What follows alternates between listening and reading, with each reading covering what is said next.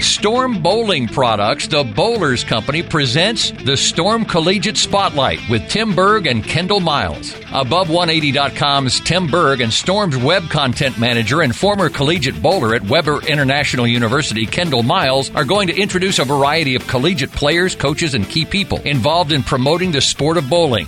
Now, here's Tim and Kendall.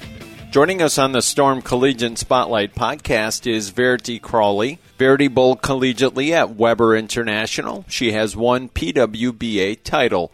Verity, it's Tim Berg and Kendall Miles here. Thank you for joining us today. Hello, thank you for having me. Of course, we figured we'd catch up with you as the PWBA tour gets off and running coming up here very soon. So let's talk about it. What have you been doing? What's a sp- specific thing you've been doing to prepare this year for the tour? Lots of bowling and tournaments. I think that tournaments are a really good way to prepare. Um, I use them as a learning experience to get better for the PWBA tour. So all of my free weekends that I have, I travel. Um, I'm located in Florida at the moment, so I try and compete as much as I can. Um, I'm just really getting ready, going through, um, working on different aspects of my game as well as kind of dialing in my arsenal and making sure I know the differences between my bowling balls so that I can make better decisions when I get on the lane. Yeah, you've been extremely, you know, vocal and transparent on social media, and I think a lot of bowlers do appreciate that. Um, you know, so now you this is going to be your, you know, multiple years on tour, your third or fourth year on tour now. So as far as prep is concerned, what are you finding that you're doing different nowadays than you might have not done in your first season going on tour? I definitely focus a lot less on my physical game now than I have ever before. That was something my whole life really. I've always felt like, oh, I need to work on physical. I need to work on physical. And up until a couple of years ago, I, I still had that mindset. So that's definitely been the biggest difference for me is spending a lot more time on ball motion and adjustments and bowling balls versus feeling like I need to constantly tweak something in my physical game. Verity, how do you decide when it comes to the PWBA tour and even your other tournaments you're you're heading out in bowling? As far as your arsenal goes, is there a what is your limit? Is it six or nine or twelve? Do you have that limit? And then how do you how do you break that down even in going a little going a step further? I don't necessarily have that limit. However, I need to make sure that whatever balls I'm taking, I have that belief in them and I I know the differences between them. So for the PWBA tour, I'm taking 12 bowling balls to the first event, and that was a very comfortable number for me, where I have nine staple balls, a spare ball, and then an additional two balls. Now I know that when I get on tour, there is a likelihood that I will be drilling bowling balls. Obviously, some newer bowling balls will be released, and there is a chance that I will want to drill those just to see how they roll. But 12 is kind of going to be my magic number, so that way I don't get overwhelmed and I try to keep it simple. When I go to local tournaments, um, sometimes I might take six, sometimes I might might take twelve. That really just depends on what I'm trying to achieve that weekend. I do use local tournaments as a way to try different bowling balls um, to figure out okay what pattern are they good for, what part of the lane do they look good on, and I feel like putting myself in the tournament environment to see that equipment helps versus just doing it in practice. So this year I I found it quite easy to pick my arsenal. Um, I had, you know, I wrote nine balls down that I'm guaranteed. Well, I want to make sure I have these, and then I just added an additional couple of bowling balls to it. That's amazing. So, for people who are really graduating from college or, or looking to get their feet wet, either on the PBA or the PWBA tour, you know, walk us through. You're talking about the sub bowling balls you bring, and you might do additional ones you know, in in a quick way, walk us through what a typical practice session might look like. You know, are you keeping notes? Are you bowling an entire house? Are you bowling on one pair? You know, are you throwing every ball in the bag? You know, walk us through kind of your thought process of working through that hour practice session you have before a tournament. Yeah, so obviously before we practice on the PWBA tour, the pattern is announced. The pattern is announced 30 minutes prior to us competing. So we already have an idea of what length we're going to be bowling on, what the volume is. And once you know that information, it will, well, hopefully it will narrow down some bowling balls that you're definitely going to throw and some bowling balls that you're not even going to try. So that actually makes it easier during that hour or hour and a half practice that you have because you don't necessarily need to throw all of the bowling balls. If you understand what your equipment does, then it should be quite a simple process of just kind of confirming, okay, I see myself using this ball on fresh. If that doesn't look good, then I can throw something else. Then when it gets to the middle of the lane, what am I going to do? And then obviously when you're in that practice session, the lanes aren't going to completely be replicated. You're not going to see transition the exact same way. People aren't throwing spare balls. So it's just about kind of bearing that in mind and making sure you feel like you have balls that are going to cover you in those scenarios. And when you look at the schedule this year that was announced earlier, you guys begin in in uh, Rockford, Illinois, and uh, and start out in the Midwest, and then make your way down south, etc. Uh, was there anything that stuck out to you this year with the PWBA schedule? Um, not really. Our schedule this year doesn't allow for as much time at home, so that's definitely going to be a different change than we've had in the past.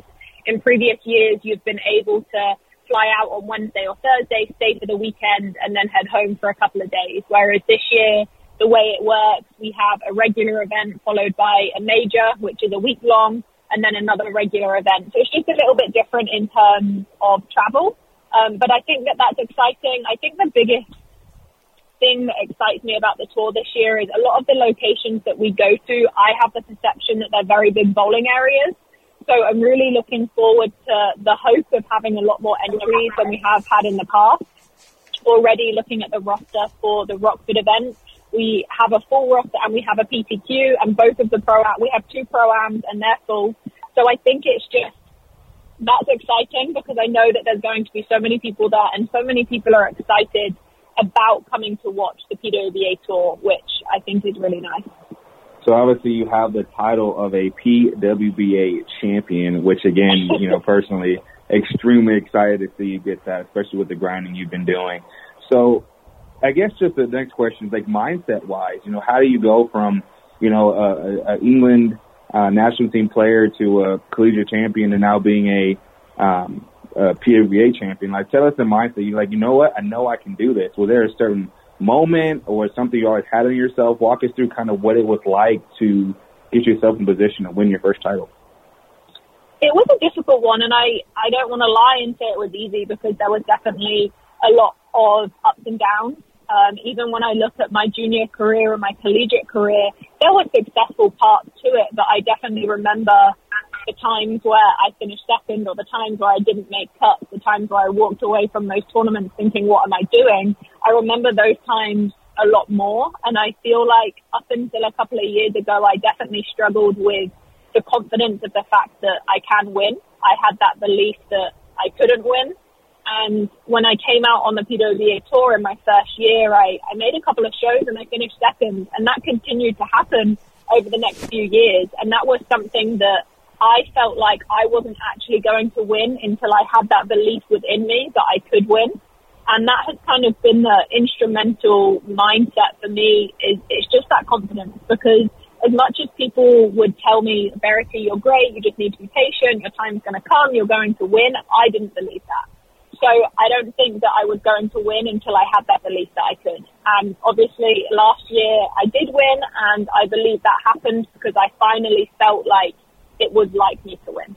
Verity, you, you like Kendall mentioned earlier, you're out there on social media quite a bit, posting stuff and and um, and interaction, you know, interacting. For someone who doesn't do that quite quite as much as you do, what advice maybe would you have for them as far as how to keep that line of what they share versus what they don't share versus just handling you know everything because people can sit you know yeah. people can criticize people people can sit behind their keyboards and do all sorts of right. sometimes nasty things i don't think i have a magic answer to that one because it is difficult there are a lot of people out there that are jealous and a lot of the time that's the reason for the negative comments but i think the biggest thing is to find a reason why you're doing it. What is the point of you being on social media, right? Like, why do you want to create this platform and what do you want to share with the world? And when you kind of create that vision and goal, I think it, everything just becomes a little bit easier. The content is easier to create. And I think that you don't necessarily take those negative comments to heart because you know your reason for posting. Yeah, and again, your presence I think has impacted a lot of young women. I mean, and really everybody globally, and I think you've done a phenomenal job with that. You know, and I kind of have a follow up question after this one. You know, the, the bowling on tour. I mean, it's it's a mental. I mean, physical. You know, everything. It's it's a bit of a grind. So, but the question is, is you know, what are you doing for balance? Obviously, you're you're, you're working your butt off. We all know that. We've seen that you, you've made that known. So, you know, what are you going to be doing for fun? What are you doing on your off time to kind of keep that balance between, you know, being one of the better players in the world and just kind of being Verity Crawley? So something that I did last year on tour that I really enjoyed was to do a little bit of sightseeing. Last year was the first year that I actually flew out to the tournament a day early. One, so that I was there and I was rested, but two, so that I could actually take a little bit of time to explore. That's something that I really enjoy doing. And for those of you who kind of know my whole story, at the beginning of last year, I was home for a few months. I had some visa problems, so I had to go back. I had bowling taken away from me. And one of the things that it made me realize is, you know, it's so easy to take things for granted. And I put in this mindset of, you know, what if I be upset that I went to all of these places, but I never actually got to see anything. So I wanted to kind of go to the places and finally see a little bit of the area that I was visiting. So for me, that's kind of been my way of, okay, I'm going to the event and I work hard, but let's make sure that I'm still enjoying it and I'm still making myself happy by doing something that is not bowling related. Funny concept, huh? How bowlers, you know, bowling brings us around the world, whether it's international and national, but there's times that we don't even get to see the states or the countries we're at because we're we're competing. So, and I think that's an amazing lesson for for people that are listening to to take advantage of the opportunity to see their surroundings. Um, and my follow up question to that is, um, of course, you know, many people you have the luxury and the pleasure to train down at uh, Kegel Training Center, and we both are graduates of Webber International, so go Warriors. But um, how much do you feel, if at all, that time bowling those four years in college has prepared you for the next part of your life? And if not, how much have you been able to, you know, grow as an adult and a player from that time in your life?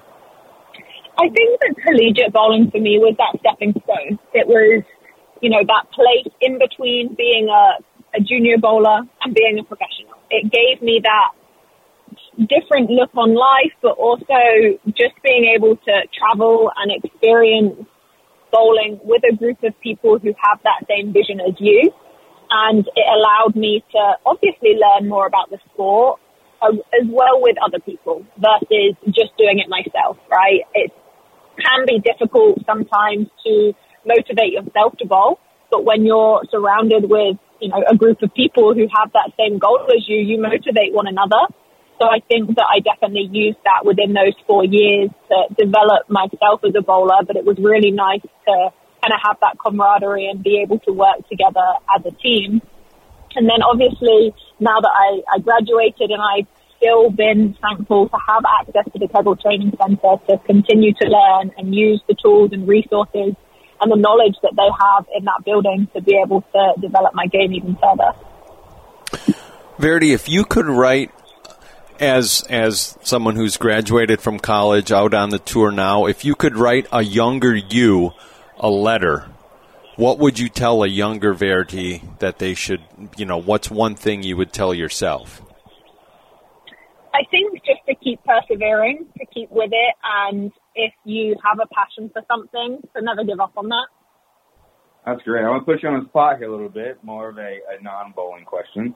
Um, what is one memory, and again with this being a college podcast, what's one memory that you will never forget from your four years in college? So whether it's bowling, personal, friend, like what would be a number one memory that you just you like? I would never take that moment for granted. Oh my god, there's just so many. Um, a lot of the personal ones probably can't be spoken about. I have a few in mind that are not going to be spoken about on a podcast. But um, obviously, obviously, winning the national championship, I think, was something that will never be forgotten. I mean, we spent four years of working together, going through a lot of hard moments and to come out and win, obviously it was very memorable. Um, and that's obviously the cliche answer I think that you would expect anyone that's won a national championship to give, but it, it was worth it. I mean, I thought I was going to be spending four years with me, but I guess that wasn't the answer. So. I mean, yeah, yeah. Well, can, can we retake this? Right, it was all Kendall. Uh, of course, of course.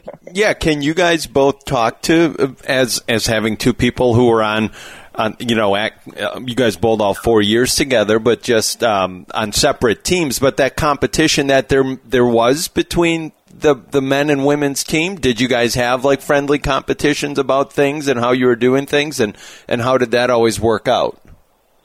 Yeah, I think the really nice thing about how we trained um, with Webber was that it didn't feel like it was a completely separate men's and women's program. You know, we often bowled with the guys, we practiced with the guys. It didn't feel separate as much. Like you had those practices where, of course, we did Baker only with the girls, and we had practices where you're just working with in your team. But we always were, you know, mixing with the guys. We travelled with the guys. So, and I feel like that was also a way to learn as well because the guys have different knowledge and you're able to talk to them about what they see on the lane and learn even more. I couldn't agree more. I think the the era that we grew up in was, you know, we did bowl each other a lot during practice, and I think during Baker match play to get ourselves prepared. But the unique thing with our team was that you and Daria and Camila and other girls could hook it. So I mean, you guys had no problem keeping up with the guys' team, you know, as we were competing. And you know, whether we went to tournaments, I mean, that was the best part. We could travel to tournaments and we travel to, you know, different events. And I think you touched on earlier, you know, it, it's so much value in bowling tournaments. You know, you can get your feet with bowl regionals. I mean, bowlers really learn a lot in the moment. I think you know, even someone like yourself, as well practiced as you are, I mean, you, said the the most learning you've got recently has been in tournaments. So again, I think that was a cool part about the guys and girls traveling together. We were competing on the same level and competing in the same events. And I think again, those are those are times that we didn't know at the time how good they were, you know, how good we had it. Um, but again, the time that you can never really take for granted nowadays. Definitely, I agree with that. And then my final question, Verity, will be you mentioned you're going to be bringing uh, in the neighborhood of 12, 12, pieces with you out on tour. Can you? I always like to give folks a chance to, to talk about some of the stuff that they're really liking in the in the in their arsenal. So, can you share some of the equipment that you do like in the arsenal and what we can expect to be seeing you when we're watching on Bowl TV? Secret. I'm not gonna. I'm not giving away my all, all of my twelve, but I will tell you a few of my favorites the Staple IQ Tour, which sometimes gets underrated. I absolutely love that bowling ball. And mm, another one would be the Zen Master. And then you're going to have to watch and find out to find out about the rest of them. I like that. Uh, I like that. That's like competitor in you. I think that's super admirable and something to look up to. But Verity, I, I want to say thank you so much for joining Tim and I you just know that we wish you all the luck on tour. Um, we want to see, we're going to see great things from you, and we're so thankful you can join us here on our, on our podcast. Thank you. Thank you guys for what you're doing and spreading the love of bowling. I think it's awesome.